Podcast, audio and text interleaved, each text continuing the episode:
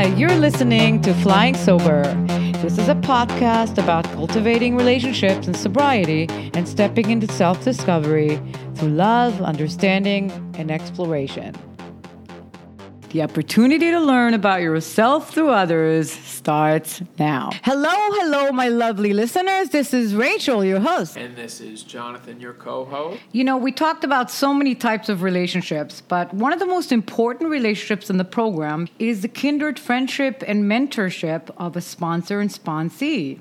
And since spirituality is the basis of this program, we thought it would be interesting to hear how they each perceive it and work it into their recovery. So today we got Donnie in the house, who's Jonathan's sponsee, and they happen to be great friends way before they ventured into this sponsorship union, if you will. So let's get started. Hi, Donnie. How are you? I'm doing fantastic. How are you? Very well. So, how did you meet each other? Well, we met each other in the rooms, actually. But what's interesting enough is we, we always talk about, like, you know, coincidences are God's way of staying anonymous. Right. Right? And when Donnie and I met, at first, like, it was just like, you know, like, I'm John. He's like, hey, I'm Donnie. And he says, dude, you look really familiar. And I'm like, well, you don't look familiar. He goes, what's your last name? And I tell him. And it just so happens his family is dear friends, and actually every, everyone in our families know each other. It's just we didn't have the pleasure of meeting. It's unbelievable, like when you see like how the connection points come together. Can I be more explicit? Absolutely. His mom is the headmaster at a school that a lot of my that I went to the the elementary school that my parents went to the elementary school. Wow. Um, and uh, a lot of my family teaches there and taught there before she became the headmaster and they've known her and have heard his mom's name a thousand times. But i was like oh okay you're arvy's son. And he was like yeah. And i said my cousin is so and so and this one and this one. And then he's like ah blah blah blah blah. So and yeah it was at the room. I think he came down. You already had like six months when you came here? I did. yeah. And even in the very beginning i was like that guy's spiritual.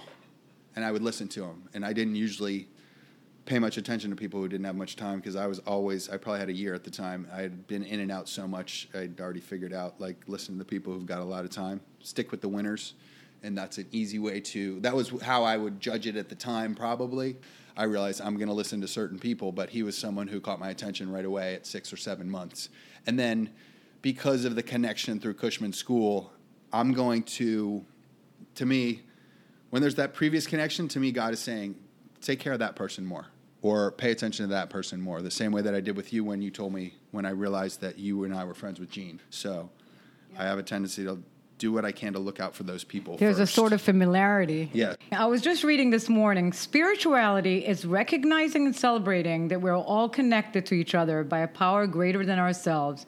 And that connection to one another is grounded in meaning and purpose. So It's obviously no coincidence that we cross paths. How did your partnership come about? Who approached who? I mean, either one of you can answer that. I mean, we were friends to begin with for years in in, in the program, and um, we both were watching each other's progress, and and we would always keep in touch. Like once a week, we we would just talk naturally because you know we had a connection point. At the at, at the end of the day, I care very much about him, and he cares very much about me. And that's what the amazing thing about you know when you're when you get engulfed in a program of people that want to see you do better, you tend to gravitate to the right people. Right. Which you know, Donnie said like stick with the winners. Like Just like was- you can gravitate to the wrong people. Exactly, Right. but you got to you, you have to be selective, and um, and I saw that he had a lot of great things happening in his life, and he he had a lot of positivity. So at first, it just it started off as a genuine friendship, and um, and then one day he popped the question. Will you marry me? It was And I said he was very spiritual, and that's what attracted me to his sobriety. Also, some people are A students, some some people are D students. But if the D student keeps coming, he's going to continue to get better. And it's not a grading system, but you know anybody who goes a lot and does those things and tries to go to a meeting every single day, especially for the first year and et cetera, that you see a lot. You know, you you're more vested in them staying sober. Um, I've had three sponsors and this time around. I don't know how many sponsors I've had, 20, let's say, because I was in and out for years. But um, it took me a while to get over the fact, you know, and this was through AA, I kept growing, was that I'm going to ask someone who's 20 years younger than me to be my sponsor. and who has six months less than me. And as the program worked on my humility and my humility kept going, my, you know, I kept either attaining more humility or became more humble or whatever was the right thing, like those things that didn't matter. It doesn't matter that he's 20 years younger than me. It doesn't matter that he's got six months left less than me. I felt like his sobriety was better than mine. You wanted something he had. I wanted his spirituality. I mean, if you want to learn how to ride a motorcycle, talk to the guy who has a motorcycle. You know what I mean? It's that simple. And AA has taught me to, you know, I don't need to know everything. Uh, I can learn from other people's experiences as opposed to my own. If I can watch other people's mistakes and learn from them, my life becomes so much easier. So now he's your your sponsor. How did he open spirituality up for you? Uh, like at the very beginning, when I started talking to him, he's just being him. And he's going to talk about more spiritual stuff. And I wasn't speaking to my other sponsor enough. We weren't going to the same meetings. Um, there's definitely an there's an age difference. My other sponsor was fantastic. He's got 40 plus years, and it was just time for me to move to John. So are you saying that I was your spiritual mistress for a little bit? You were my spiritual bitch. but I mean, it's like you said, we gravitate to what our soul needs. You know, I mean, I went to a couple of sponsorships. It's like, you know, I was looking for a parking space until I, I found my spot. And it's now that the sponsor that I feel that I can learn the most from. But um, we know it. It's our inner compass that tells us maybe it's time to move on or we have outgrown this one person. And uh, it's like you said with spirituality, you were seeking someone who can bring that more into your life. So why do you feel you needed it in the first place? To me, is to get you sober and then it's to grow your spiritual life. But you know, when a student is ready, the teacher appears. I'm as deep as a puddle at the end of the day. If my ass is there, my mind follows. You know what I mean? Like that's why I go to the AA meetings. I can go in there in a bad mood, and my mind's like, "Oh, this." You know what I mean? Oh, be grateful. Okay, yeah, I forgot about that. but when I'm talking to John, he's like, "Be spiritual." I'm like, "Oh yeah, be spiritual." You know what I mean? Like I'm, I just try to, uh, like I've heard people say, wear your sobriety like a loose set of clothes and that's that's what I do and I just I know that if I take the right actions and put myself in the right places and call the right people that my and I'm very grateful for being a person whose mind follows. So you already said you had a couple of sponsors before Jonathan. Do you feel that the other um, sponsors contributed something to your growth and oh recovery? God, incredibly. Um, the first sponsor I had this time was the guy that I just kept seeing, and it was weird because I was seeing him like outside my house because I was going outside of the house to you know, like it's as random as this because to just get what I need to get, and then I would see him, and I saw him a bunch of times. And when I came back in, I was like, "That's the guy who's supposed to be my sponsor," and he was perfect for me at the time because we were very similar in a lot of ways, and I had nothing to be embarrassed about in front of him, so I could be completely. We were, you know, transparent. yeah, I was completely transparent. Part of it is like, you know, you're you're scraping to get by, and you don't know where your next meal is coming from and he was not a guy who was super rich or anything. So I didn't, you know, I could talk to him like, oh my God, I need to get fifty dollars, you know, and he's like, I get it, you know, and it was perfect, and he was the perfect sponsor for me at the time, and uh, he took me through the steps, and um, as it turned out. He ended up relapsing when I had a year and 10 months. And then it took him like four and a half years to come back. And he would call me, and I always called and checked on him because I cared about him. He's the guy who guided me through the steps, and he has a very special place in my heart. Uh, two Saturdays ago, three Saturdays ago, I got to give him his one year medallion again. And oh, that's like, wow, that's yeah, wonderful. Because you know, he, I, I just, it's miracle. someone that, yeah, it, it, was a miracle. And and yeah. someone said that like I can't believe that Donnie's given this person a, a medallion because we were both in and out and in and out and in and out forever. And you know that's my next question because a lot of people in the program relapse, and it's statistically it's it's quite normal in the program to come in and out. My next question is why did you relapse, and do you feel that sponsorship has a role in it? Do you think if you had a sponsor that was more grounded and stronger no. in the program, no. it would have made a difference? No, I don't know if I was ready because the drug was what the drug was. Yeah. Um,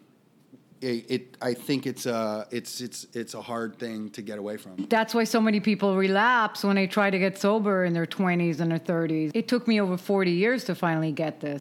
When I was ready, I was sitting in jail and had a conversation with God, and this is the last time. And oh, I've you told me that once. Yeah. I've literally thought about how I say I, I could build a castle with the white chips that I've picked up, but the truth is, it was probably 16 or 17, and there, that was between years. I picked up one five years later, I didn't do anything. I went to rehab. I picked up, you know, in those seven years, 10, 12, 14, something like that. Um, and uh, I got another DUI. The last three and a half years, I had never been out like that again. Um, I'd, I hadn't been out like any any sort of time like that. I was in and out. You know, I was out for two months and back in for nine. You know what I mean? And um, I was sitting there in jail talking to God, and I've sadly been to jail fifteen or twenty times, and Right. and God is like, I'm like, come on, man. And he's like, no, fuck you. I gave you everything. You're you're a tall, decent looking guy with a with that's intelligent with a good personality that came from a good family, et cetera. Like everything. Like I re- literally came from. I had everything. And he's like, and I'm I'm sick of it. Like I'm done with it. I'm done. This is it. He's like, this You is heard it. that in your head. I heard that in my head, and I heard that at eight hours, and the same conversation at ten hours, and God's like, no, fuck you. And it took sixteen hours till I got out of there. And I'm sitting there and I'm thinking about the times that this time around that I should have died. And I finally got to the point where I was like, I'm gonna die. Like, I mean, it was I didn't realize what a how much of a white light experience that it was only until maybe three weeks ago that I literally had a conversation with God or what I felt like was God. And I just went in and did everything I was supposed to do this time. And I knew once I got past three days, I would get a year. And I would always be counting to a year. And I said, let me do something different. Let me count to five years. Because I knew that people who that I knew that my mind would change by five years, and so I like enough stuff. So when I got to three months, I was like, okay, I'm five percent there, and six months I was like ten percent there, and then you know, at a year I was twenty, and then forty and sixty, and I joked with my friends. I said, we'll sit down at five years, and if my life isn't better, I can go back to drinking and doing drugs. and I knew that wasn't going to be the case, and um, finally turned it over to God in a different way where as many times as I read the first 164 pages was like 15, it would always change. But the time before that, I said, God, I don't care if I have to make eight bucks an hour. I don't care if I never have a girlfriend again. Whatever you want. And I read that book, and it was a different book. And- Wow. and- I know. Every time I read it, it's just, I, yeah. I couldn't figure out what I'd done wrong. And um, the I was sitting there and I was like, and it always happens these epiphanies. I was like, oh, you started thinking what can AA give you instead of what you can give AA. And that was the only thing that I needed to change. And I can't ever not let that be the situation. It's like, what can I do for AA? Because, you know, the more spiritual stuff that I read and the more spiritual stuff that I do, I realize it's still a win-win because the more you give, the more you get. And like the more I and the more I give, the more I get. And I had an example when I didn't have any money and somebody needed $25 and I feel like God just he makes it so unfair in my direction. I remember I gave somebody 25 bucks that I didn't have and like the next day I got 125 out of nowhere. And I was like, "Oh," and God was like, "See, I got you." You know what I mean? So Yeah. It yeah. ju- I- but you know, I think God gives us free will and and we have to surrender to that. We have to give him the wheel. Yeah. You know, um, yesterday I was in a meeting and I heard this lady on a chat group and she said, How can God let all these bad things happen to me or in the world, like this pandemic, Hitler, slavery, and so on? And my thought was, um, God gives us free will it wasn't his fault. I, you know, I decided to drink and make a mess out of my life. Um, in my own experience, I learned that giving up free will and getting out of the driver's seat, so to speak, made my life better. So I believe he can only untangle the mess society or uh, we made out of our lives in general. Um, and someone else said, we can be a bad or a good presentation of God, but it's up to us which way we choose to go. my definition of spirituality, and, and it's funny, I was listening to Donnie and, and, and what he was saying and reflecting on, on all the topics that have cropped up out of his talk. It's unbelievable. Um, you talked about relapsing. And the thing is, like, reflecting, uh, reflecting on, on all the people I've worked with, including Donnie, and, and, and what I've seen in the rooms, um, I think one of the leading causes of, of relapse and, and what happens to us, it's basically when we get to that point, he shared about it. He talked about it when he was in jail. It's like you have that realization that like you have no idea how to live. You don't. Like my sponsor used to say it to me all the time. Like when I would tell him certain things that I was doing and I still couldn't like get sobriety, he would say to me like, "How's that working for you?" Like That was your very first sponsor that you always talk about, that was my right? very first sponsor, and actually, no, my apologies. He was my second sponsor. Oh. But um, but he would say like, "How's that working for you?" And I'd be like, "It's not." And he's like, "Listen, you're gonna have to accept in your innermost self that you don't know how to live. You keep doing it your way, you're going to get your results. And usually, my results, and you heard it from Donnie, it's jail, Yeah. institution, or death. Like, that's just the bottom line. And unless you accept that and you look for a different way to live, you're not going to make it. And what I see with the most times in relapse is, you know, it's either there's a lack of faith in a power far greater than themselves, or they think they can do it better. But like, if we reflect back on every decision that we make without people's help, it always turns out to be shit. Like I, we need each other, and he talks. He said it. We're all connected, right? Yeah. Something that came to my mind is like, if God didn't put us here for each other, then what the hell are we here for? And my definition of spirituality, it's funny, he mentioned the Force. And if, if we have Star Wars fans out there, you'll get this, right? The Force exists. I'm telling you, I have felt it. I work for it. Like, we all have a choice. It's either we're going to be Jedi's and we're going to serve the universe. And the, uh, when you serve the universe and you see it and depicted in Star Wars, the Jedi's don't worry about where their ne- me- next meal's coming from. They don't worry about bills. Everything gets provided for. Or you live like a Sith Lord, like Darth Vader. You want more power. You keep destroying people's lives to get what you want, but it's not enough, so you destroy more people's lives. And it's all about choice. Like, am I going to choose to go with the flow of life, or am I going to go against it and take everything I can get and still be miserable? It's really that simple of a choice. And that's not just for people that are coming into recovery, that's just for people in general. Like, am I going to be loving and supportive to the world around me, or am I going to take from it and end mm-hmm. up being just as miserable as all the other people that you see?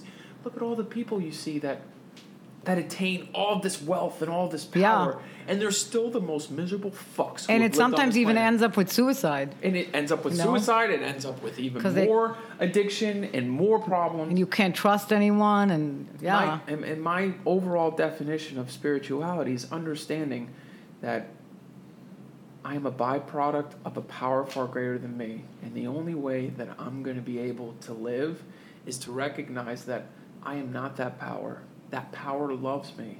And I got to do whatever it takes to stay with that power on a 24 hour basis. Very well said.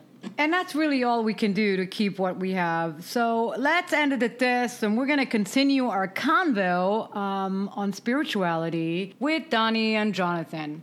And with that said, be sure to tune in next week for another interesting episode. Till the next time we connect, which is every Friday at 7 a.m. For any comments, go to flying-sober.com.